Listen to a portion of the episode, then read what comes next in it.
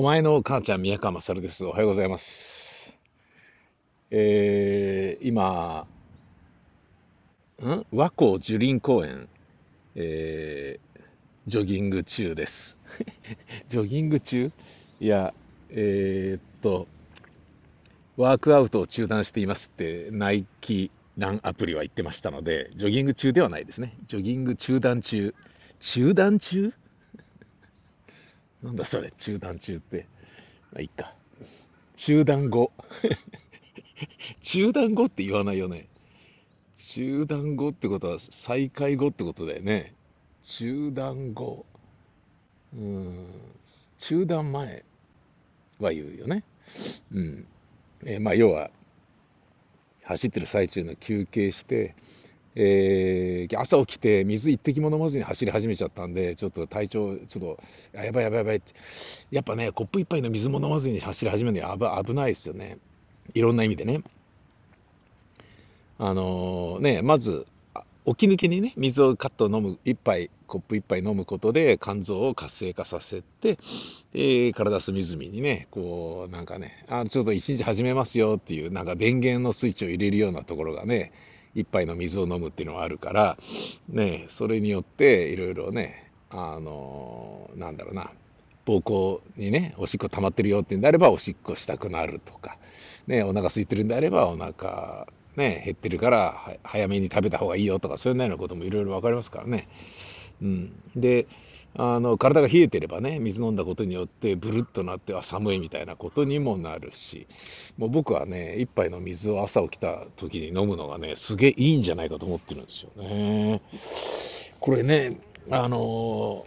禁煙をねしたのが35歳の時なんですけどそれまでまあ大体ハイライトを、えー、1日1箱から2箱ぐらい吸ってたんですけどもうちょっと体調をあまりにも崩してやめることにしたんですね、タバコをね。で、その35歳の時には、えー、ともう今の家にも住んでたんですけど、子供もいて、で、ね、子供生まれたばっかりで、で、2人目が生まれるかどうかの時で妊娠してたのかな、僕の奥さんはね。もう吐き気して気持ち悪かったって言ってましたもんね、タバコの煙が。もう勘弁してくれと思ってたって言ってましたよ。えー、まあ、それはね、うん、まあ、吸ってる夫にはもう言えないんだろうね、やっぱりね。でも、吸ってる状態で出会って、吸ってる状態の俺と結婚してるから、もうね、言いようがないんだけど、だけど、妊娠っていうのはね、それだけね、えー、まあ、そういう人と結婚してもいいと思うぐらい、生理的な嫌悪感はなかったけど、妊娠するとまた違うっていうことらしいね。うん。で、それをね、言わなかったですね。我慢してましたね、僕の奥さんは。で辛かった。何しろ気持ち悪かったって言ってたんだよな。そうね、今思えばね、ごめん、妊娠したからかもしれないんだけど、そのタバコの煙きついからちょっとやめてくんないかなとかってね、言ってくれればね、別に、まあでもやめなかったかもしんないな、その時の俺はな、クソだからな。うん、若い時の男ってね、なんか特に、なんかね、今のこういうね、おじいさん世代の若い時っていうのは、もう要はね、森喜朗と変わんないと思うんですよね。昭和のね。うん、でそれをね、だからその時の自分はしょうがないんだとは思わないですよ。それを大義名分として正当化はしないし、本当にクソだったなと思うし、ね、今思えば恥ずかしい限りだけど、うん、でも、冷静に見ると、いやね、やめなかったからな、それ言われてもな、みたいなね、で、辞めそうにないから女房は言わなかったんだろうしね、っていうことだよね。うん、なんていうことがありながら、そのね、タバコをね、え、吸ってたんですが、それを35歳で辞めた時に、体の、自分の体の具合が本当に悪くなっちゃって、あ、これはやばいわってなって辞めた時に、禁煙の本を何度か読んだんですよね。うん、で、そん時に、どう、な、なん、なんか芝居やってたんだよな。で、女優さんがセーラムライトを吸っていて、で、宮川さん辞めたんだって、一本吸ってみなよ、みたいな感じで、吸わねえよ、みたいな感じで言ってたんだけど、そのセーラムライトを吸ってた女優さんと仲良くなって、稽古の後に飯食いに行くんだけど、いつもその人はそれ吸ってて、で、それを吸ったことはないんだけど、その煙はまあ吸ってたんだよね。ある時、テレビの仕事で、ドラマかなんかで、で宮川さん、ちょっとここ、タバコ吸うシーン、あの演出家の役なんで、タバコ吸ってもらってもいいですか？つって。で、あ、俺タバコ吸わないんですよね？っていうのは、あの、なんか嫌だったんですよね。俳優としてそれはできませんっていうのは、一番恥ずかしいことっていうイメージが演劇やってる人間としてあったので、役者はね、あの不可能がないので、やりなさいと言われたら全てはいと言ってやるものだからね、持ち場としてね。うん、そういうことはできませんとか、ね、このセリフの意味が分かりませんとかっていうやつはね、死ねっていう、そういう考え方ですから、あ、分かりましたっつって、だって吸ったことあるから吸えないわけはないでしょ。で、その時に、ただ僕、あの今持ってないんですよねっ、つって。あの、タバコ今吸ってないんで、今タバコ自分の持ってないんですよっ、つって、あ、僕の渡しますっ、つって、AD 君がセーラムライトを持ってたんですよ。あ、セーラムライトね、いつもね、今の稽古でね、一緒のね、女優さんがいつもプープー吸ってるから、まあ、その煙なら大丈夫なんじゃね？と思って、吸ったら、やっぱ、ねえなんかね、やめて1、2週間か、3ヶ月ぐらい経ってたのかな、タバコやめてから。うん、なんか、ね、うまいと思っちゃったんですよね、その時ね。だから全然ね、ニコチンが体から完全に抜けきってなかった中で、でなおかつ、メンソールのね、あのね、刺激なんだろうな。だからね、なんだろうな、すっぴんのね、自分の奥さんをね、えー、魅力的だなと思って見ていたとしても、あの化粧をね、ごてごてにしているね、水商売のお姉さんを美しいなと思ってね、惹かれるようなね、その水商売のお姉さんの香水の匂いやお化粧のようなものが、そのタバコプラスアルファのメンソールに感じちゃったんだよね。でそこからまた吸い始めちゃってっていうことがあったんですよ。でそういうね、何度かね、挫折をしてたので、本を読んだんですね。したら、これもまあ、前にラジオでも話しましたけど、何度か。えー、朝起きたら必ず、今日私は一日タバコを吸いませんと口に出して言ってみましょうって書いてあって、ほう、なるほど。ねうん、そんなアホなと思うんだけど、言うと、自分で口にしたことを、こう、なんかね、あの、正当化しようじゃないけど、自分が言ったことに責任を持とうっていう気持ちになるんですよね。それでね、あの、吸わなくなったんだよね。ああ、これはいいなと思って、うん、で、その作戦をね、取るようにしてたのね。で、それ以外にも書かれていたことに、肝臓の働きを良くすることが、えー、あるので、朝起きたらコップ1杯の水を飲みましょう、ね。肝臓の働きを良くすることによって朝起きた時にタバコを吸いたいと思わなくなりますと。タバコ吸う人間って朝起きたらまずタバコに火つけるんですよ。まず起き抜けに一服吸うんですよ。俺もそう俺に近かったんですよね。でそれをそうじゃなくて水に変えなさいと。吸いたいっていう気持ちがぐっとそこでいきなりねあのスタートダッシュをバシッと止めることができるからっていう出花をくじけるっていうそういう感じでなるほどでそこからなんかねあの水をイメージするようになって水っていうのは本当に体にいいんだなっていうことが分かりあの、まあ、よく言うじゃないですか、えーと、ぬるま湯白桃健康法とかね。朝起きたらね、まずぬるま湯を一杯飲むところから始めなさいとかね。あとそれはレモン白桃がいいとか、なんか、どうでもいいよ、そんなのみたいな。そこまで来るとうるせえよみたいな感じになってくるんだけど、水で十分だなみたいな感じなんだけど、白桃はわかりますよね。体冷やさないし、良さそうだよね。うん、体も温めそうだしね。夏でもね、冬でも良さそうだよね。でそういう、あと、え、このジョギングに関しても、去年の5月30日にこれを始めたときに、どうやればね、このふらふらしないでね、あのダイエットができるのかな、ジョギングをね、続けられるのかなと思って調べたときに、あの水を飲んで、まあ、一杯の水さえも飲まずに走るのはバカですと。夏にそれやったら死にますっていう回、ね、アホですっていう感じで 回だったから、あの、そっか、水飲むんだって、忘れないように、さあ走るぞって思っても、あ、水飲まなきゃっていう、まあそういう癖がついてるっていうね。ちょっとあるんですけど、えー、そういう、まあ、感じで、今日はですね、水を飲んでこなかったので、えー、今、ポカリスエットを飲んで休憩しているというね、えー、感じなんですよね。走ってる途中に休憩している理由は、えー、まあ、起き抜けに水を飲むのを忘れたからね。でも走った後だからポカリ飲んじゃったってね。美味しかったって、吸い込まれるようにね、えー、体が本当に吸収してるなっていう感じ。でね、タバコをやめて思うのは、ポカリスエットを飲んで、飲むと、ポカリなんで、水じゃないんで、利尿作用はお茶に比べて圧倒的にないわけですよ。吸収されるしね。要は点滴じゃないですか。おしっこ行かない、行きたくなるのまでが遅いんですよね。だからね、芝居やってるとポカリって最高にいいんですよ。あの、本番中とかね、ポカリ最高なんですよね。一口袖にね、ポカリ置いといてグビグビって飲んで、えー、っていうのいいんですよ。なんだけど、これもまた問題で、ポカリって甘いでしょ？甘いってことは口の中がベタつくんですよ。滑舌悪くなるんですよね。舌の周りがね、ちょっとね、引っかかりになるんですよ。なんだけど、これも、タバコやめてからというもの、タバコ吸ってる時は水じゃなきゃダメだったんですよ。口が回んなかったんですよ。だけど、タバコやめてからポカリでもいけるようになったんですよね。タバコのネバネバの方が滑舌には悪かったじゃねえかよっていうことが、もうタバコやめてみてわかるっていう感じだったな。うん。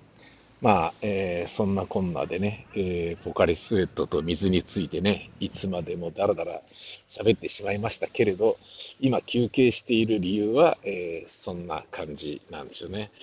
そんな私ですがですね、えー、先日あの、吉野家から帰った後に、謎のポーズをとっていたために、通りすがりのカップルとか、おじさんとか、えー、夜遊びしていた高校生とかの女の子に、なんかね、不思議な感じで見られることがあったんですね。あれ、なんで俺こんなに注目集めてんの？なんで俺こんなに注目集めてんの？あこれかっていうことに気づいたことがあったんです。それは何だったのでしょうか？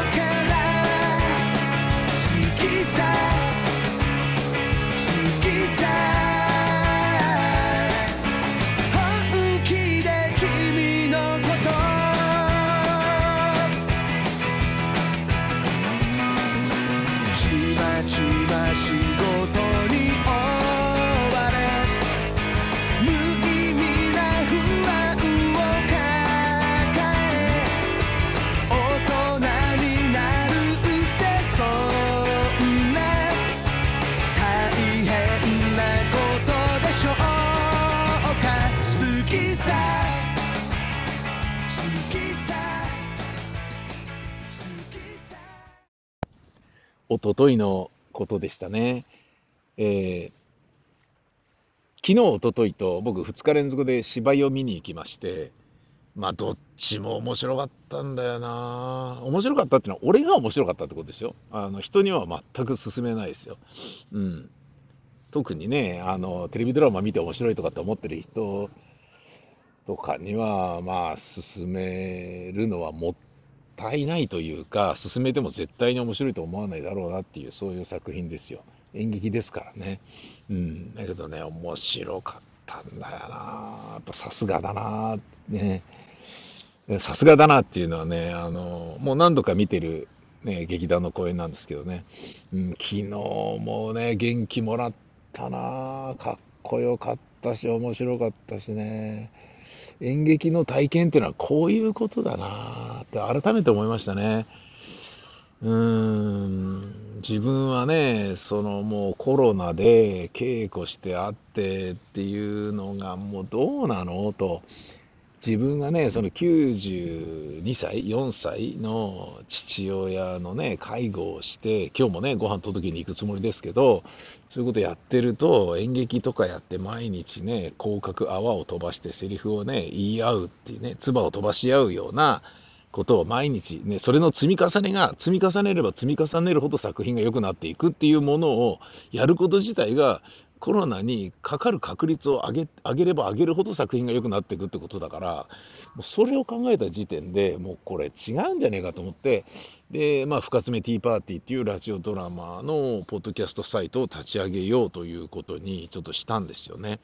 やっぱりね、自分の表現欲のチンコはビンビンに立ってるので、発表とかはしたいし、クリエイトはしたいんだけど、でもね、演劇っていうね、その稽古するっていうプロセスがね、うん、まあ、演出家もやってるんですけどね、稽古そのものはそんなに好きではないんですよね。やっぱりね、時間泥棒のね、ダメな役者もいるし、お前言ったじゃねえか、昨日とか、なんで言われたことやっていけないんだ、ボケとかっていうね、叱らなきゃいけないみたいなこととかもあるから、それはね、あれなんですけどね。うん。ただね、よかったなやっぱ人のね、久しぶりにね、えー、だからこの間もね、このお前の母ちゃん宮川されて話しましたけど、2年前のパルコ劇場の、えー、改修後のこけら落としの一発目のね、えー、志の輔落語に行って以来じゃないですかね。まあその後自分は何度かね、トークライブとか、いわゆる、いわゆる劇場っていうところに舞台に立つっていうことはありましたけど、うん、ちょっとね、やっぱ文化は死なずだよね。うん。演劇ね、もっとね、俺もいっぱいやりたいなと思うけどね。まあ、そんな公演を、えー、昨日、おとといと見て、めちゃめちゃ触発されて、元気になったぜっていう感じなんですけど、そのね、えー、おととい見に行った芝居見た後に、あ、俺晩飯食ってねえやと思って、で、そのまま、えー、電車で吉祥寺に帰ってきたんですね。吉祥寺にバイク止めてあんだけど、あの、新宿だったんで、えー、電車で行ったんですね。バイクで新宿行ってもいいんだけど、うん、なんかね、芝居見終わって、くたびれる芝居、芝居見るので結構体力いるじゃないですか。くたびれた後にバイク乗ってね、事故ったりするのも嫌だなと思って、電車で帰ってこようと思って。うん。でね、吉祥寺のね、ブースが吉祥寺の駅の近くですから、もういいじゃん、電車で、つって行ったんだよね。で、えー、あ、飯食い食ってねえやと思って、晩飯食うの忘れたと思って。で、本当はね、あの、紀ノ国屋書店の地下1階にある、あの、スープカレーの店をね、恵比寿吉和も大好きのね、スープカレーの店を行きたかったんだけど、それがやってないっぽくて、改修工事かなんかしてたので、あ、じゃあ食べられないのか、で、達也行くか、つって、あの、牛丼屋の達也にね、芝居終わってから行ったら、あ、そっか、当然閉まってるか、つって。だからマンボウってやつですか。ねえ、早めに閉まるってことでしょ？そっか、ダメじゃんと思って、で、とりあえず電車乗って吉祥寺帰って、吉祥寺の、よし、吉牛だっつって、吉野家の牛丼をお持ち帰りで買って、えー、吉祥寺ブースに持ってって食べたんですね。でもその、吉野家の牛丼をテイクアウトで買って、吉祥寺ブースに戻るまでの間に吉祥寺の街を歩いてる時に、女子高生、夜遊びしている女子高生にニコニコした感じで俺のことを見られ、え、何？女子高生、何俺のこと見て笑ってんの？俺のこと好きなの？みたいな。別のところでね、サラリーマンが俺のあの、じろじろ見て、え、え、何？みたいな。どうしたの？おじさんみたいな感じになってて、え、何これ？俺何かやってんの？って気づいたんですよね。あと思って、こ、こ、こ、これだ！と思ったのは、僕はですね、あのー、まあ、オートバイでね、行ってたから、オートバイの、な、なん、えっ、ー、とね、ちょっとデカめのね、ジャンパー、ジャンパーじゃえっ、ー、と、ロングコートみたいなやつ着てたんですよね。あの、フードがついてるやつを。モコモコのね、あの、なんだろうな、バイクであんまりこの格好しねえだろうっていうね。スクーター乗ってるヤンキーとかがスウェットの上にこれをがっつり羽織ってみたいな、そういうやつですよ。あれを着てるんですけど、着てたんですね。で、着て、背中にリュックサック背負って、その中に、まあ、いろんなね、財布だなんだ入ってますよね。で、えー、左手に、えー、吉野家で買った牛丼の波と、えー、C セットなので、キムチと、えー、おみおつけが入っているあのレジ袋を左手の手に引っ掛けてたんですね。で、左手に引っ掛けてたんだけど、左手の手首と肘の間にレジ袋が、牛丼が入ってるレジ袋が下がってるわけですよ。で、肘は直角に曲がっている状態なんですね。で、その問題は直角に曲がってる肘の先にある手なんですよね。手のひら、指、拳、まあ、左手ってやつですよね。それがですね、なぜか軽くグーを握ってサムアップしてたんですよね。なんだか知らないけど、親指が真上に向いて、軽く握って、なんかだから、いや、これ無意識に、そのね、直角が多少穏やかになったとしても、ね、あのー、なんだっけ、く、なんかそういうクイズ番組昭和の頃にありましたよね。あの、え、なんか滑り台みたいなやつでね、間違えると角度が上がってって、で、ずるずるドガーンとかって言って、落ちちゃったら終わりとかっていう素人参加のね、クイズ番組、あんなような感じでね、要は、俺の親指が立っていなければ、ちょっと角度が緩やかになったら、俺の肘側から手首側にずるずるずるっと牛丼が落ちてしまい、そのままストンとね、下に落ちてしまう可能性もなくはないなっていうことを気にしてたんだと思うんですよ。で、自分の中で引っかかりをつける意味合いで、えー、なんかね、跳ねてたんだと思うんですよね。親指を跳ねさせてたんだと思うんですよ。うん、ななんですかね。まるで、あのー、こう、虎のね、最後のキュッとこう跳ねるやつみたいなね。漢字のね、漢数字の9の最後のね、キュッてこう跳ねるような感じで親指を立ててたんだと思うんですよ。レ点のレのようにね、跳ねてたんで、カッこれだけ跳ねてたら引っかかるだろうみたいなね。いわゆる返しってやつですよね。釣りのね、釣り針で言うところの。ね、その返しがあることによって、ね、魚の口にぐさっとこう刺さった、ね、ものが、返しがあるから取れない。で、チキショーっつってバタバタバタっとね、魚をね、えー、痛い思いをするというやつじゃないですか。あ、知ってますか皆さん。これ動物の本で読んだんですけど、今読んでてすっげえ面白いんですけど、動物に気持ちはどのぐらいあるのかとかいうようなことをすっごいね、あのー、調べて、なおかつ SF にまとめてるすげえ面白い本があるんですけどね、あの、釣られた魚は実は痛いらしいんですよね。痛くねえんだろみたいに思ってんだけど、実は痛覚が魚みんなあって、実はすげえ痛えっていう、みんな痛くないと思ってね、ブラックバスとかバンバン釣ってるけど、すげえ痛いらしいんだよ。だ口持ってね、いやいや、釣ったぜとかってやってんの、いやいやいやいやいやいやつってね、ブラックバスはみんな思ってるんだよっていう。ねだからもうちょっと、リリースするならね、痛くしないでリリースしてあげたらどうですかみたいなね、そういうことも含めてね、その本に書いてあって面白かったんですけどね。えー、そのね、魚の引っかかりみたいなものを親指で作ろうとしていたんでしょうね。でも、それにより、まあ、俺の理屈はそれで合ってるじゃないですか。まあ、間違ってはいないよ。なぜなら、こんなにお腹空いて帰ってきて、ね、芝居の開演時間が7時とかでしょ ?7 時半とかでしょ？で、そこから1時間半とか2時間見て帰ってきて、だぜ？で、腹減って、新宿でも食わずに、電車に乗って吉祥寺帰ってきて、早く食いて、だけど、テイクアウトしかないから、吉野家で買って、早く帰って食いて、ってね。そこでガサンと落としたら、何落としてんだよ、俺もう勘弁してくれよ、みたいな。腹減ってんだよ、つって、なっちゃうじゃん。ね。それを考えたら、ね。だから、俺の理屈としては、それはね、わからないでもない。だけど、周りの人の理屈で考えてみたら、あのおじさんなんでサムアップしてんの？と。なんで、なんで片手だけ常にサムアップしてみんなにその指を向けてるのっていうね。いや、オートバイ乗ってる人間ならわかるんですよ。オートバイ乗ってる人間だと、行き交う時にサムアップして、イエーイっつってね、お互いこれから頑張ろうぜみたいなのまだわかるんですよ。なんだけど、歩いててサムアップ、歩いてる人間にね、サムアップは必要ないよ。うん、お互いまだ歩こうぜみたいなことじゃないから、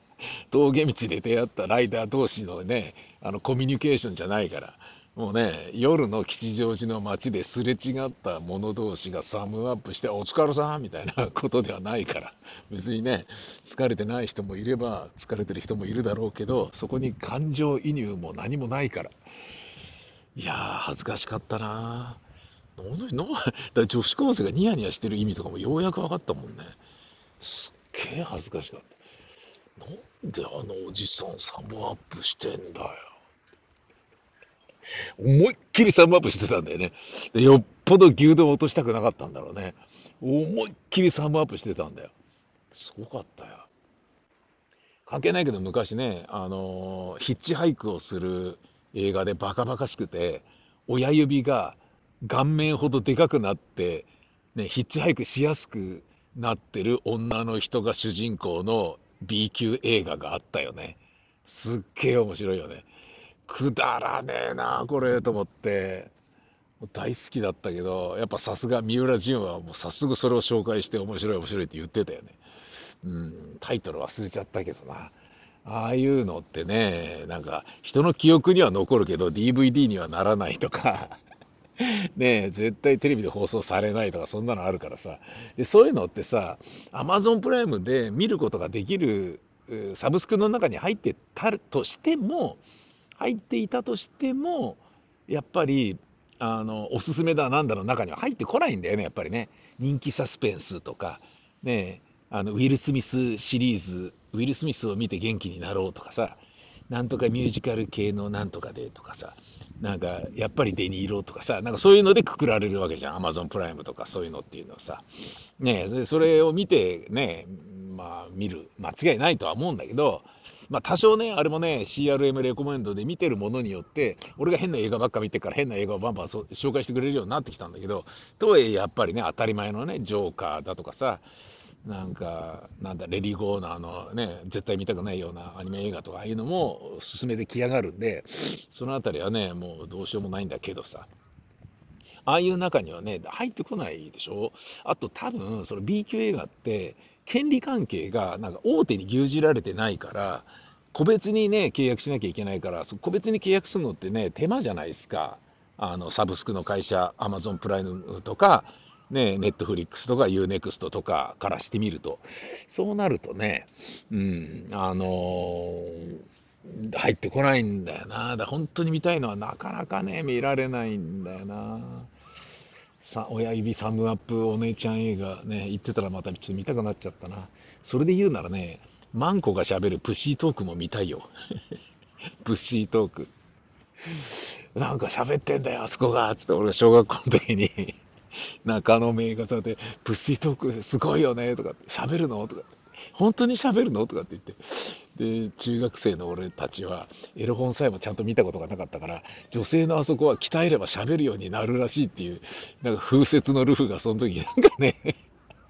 はびこって、フェイクニュースがね、我が中野区大和町のね、大和小学校のね、6年生の間でね、ちょっと広まったっていうことがね、ありましたね。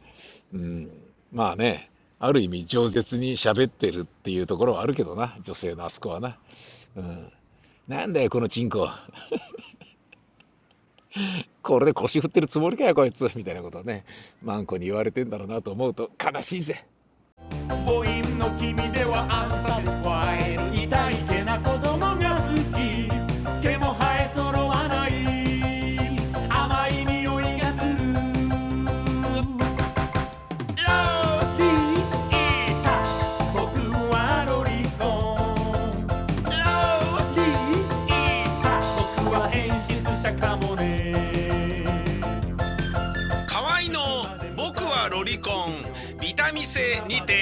ンビタミセにて好評発売中ビタミセの URL は v-mise.com v-mise.com です。